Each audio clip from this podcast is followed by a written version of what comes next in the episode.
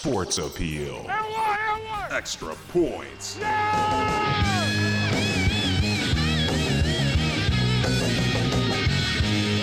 Okay, welcome to Extra Points. This is where we cover everything that we wanted to squeeze into the episode, but we couldn't quite get it in this week, so the conversation continues on Extra Points every week.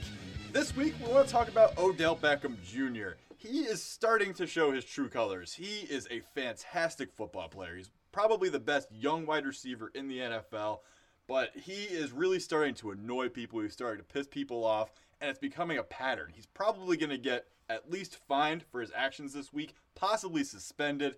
It's starting to catch up to him a little bit, and I, for one, am starting to get tired of it. Yeah, he really should get suspended. If you haven't seen this hit that he laid on Josh Norman, go check it out. But he's running downfield while the play is still developing and takes a swing at Josh Norman. And then after the play gets broken up, he runs back upfield, has like a 15 yard head start, and just spears his head into Josh Norman's head. Like a human missile, it's ridiculous. And this is after, earlier in the game, Josh Norman and ODB get in a, like a little tussle. Open head to the face hits him two or three times during the tussle. Didn't get a penalty, didn't get ejected, nothing. Like this has got to stop. They have to penalize this guy. The head to head stuff is the worst to me because the NFL, I don't know how much you believe them, but at least their statement is that they're trying their damnedest to avoid all of this head trauma that these athletes are going through, all these concussions. And here you've got a guy who's using his head, his own head, as a weapon against another player's head. This is asking for a concussion for both of these guys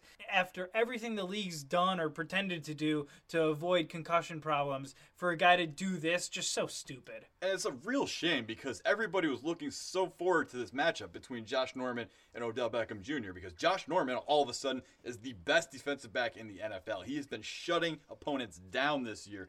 Big name wide receivers have not had success against him. And Odell Beckham Jr. could be the best wide receiver in the game. He leads the league in receiving touchdowns. He leads the league in yards after catch. He is electric. So for this matchup to be marred by his terrible behavior, he's a child. He's petulant. It's ridiculous. A lot of people like his edge. They're like, oh yeah, you know, this is the kind of edge that I want to see from the guys that I support on the field. Like, great, yeah. I like when guys have edge too. Look at Antonio Brown. He's a similar type of player. He's got a little bit of attitude to him, but he's having fun. He's not hurting anybody. He's not getting in fights every single week. There's not a defensive back after every game saying, that guy's a punk. This is just playing dirty. It's inexcusable. It's not what the game should be about. Before we go, real quick, let's talk about Pete Rose. Found out recently that he is, in fact, not going to be reinstated into baseball, but Rob Manfred said he could get into the Hall of Fame how do you feel about this? You know, Pete Rose is one of the best baseball players of all time. No doubt. I don't really care about him gambling on baseball because he wasn't throwing games, but at the same time, it was against the rules. You know it's against the rules. I mean, he was a f- degenerate about it. Whether he's in the Hall of Fame or not, everybody knows what he did. You know, it doesn't really change his contributions to the game. It's just, I guess, future generations might think less of him.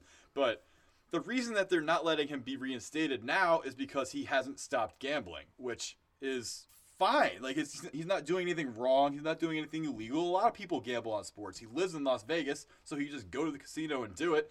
And they're saying, "Oh, you haven't changed your ways." Like he's not doing anything wrong. Yeah, he won't change though. I mean, he's a gambling addict. Like that's very clear. Yeah, that is very true. And Pete Rose is set in his ways. He, you're right. He's not going to change anything. But one of the greatest baseball players ever, not going to make it into the Hall of Fame. He gave kind of a concession speech where he was like, "Yeah, you know, I we gave it a shot. The commissioner said I can't get back back into baseball." And then he even threw in a couple jokes. He's like, maybe I should be the commissioner. So, gotta give Pete Rose points there. Hazard Audio.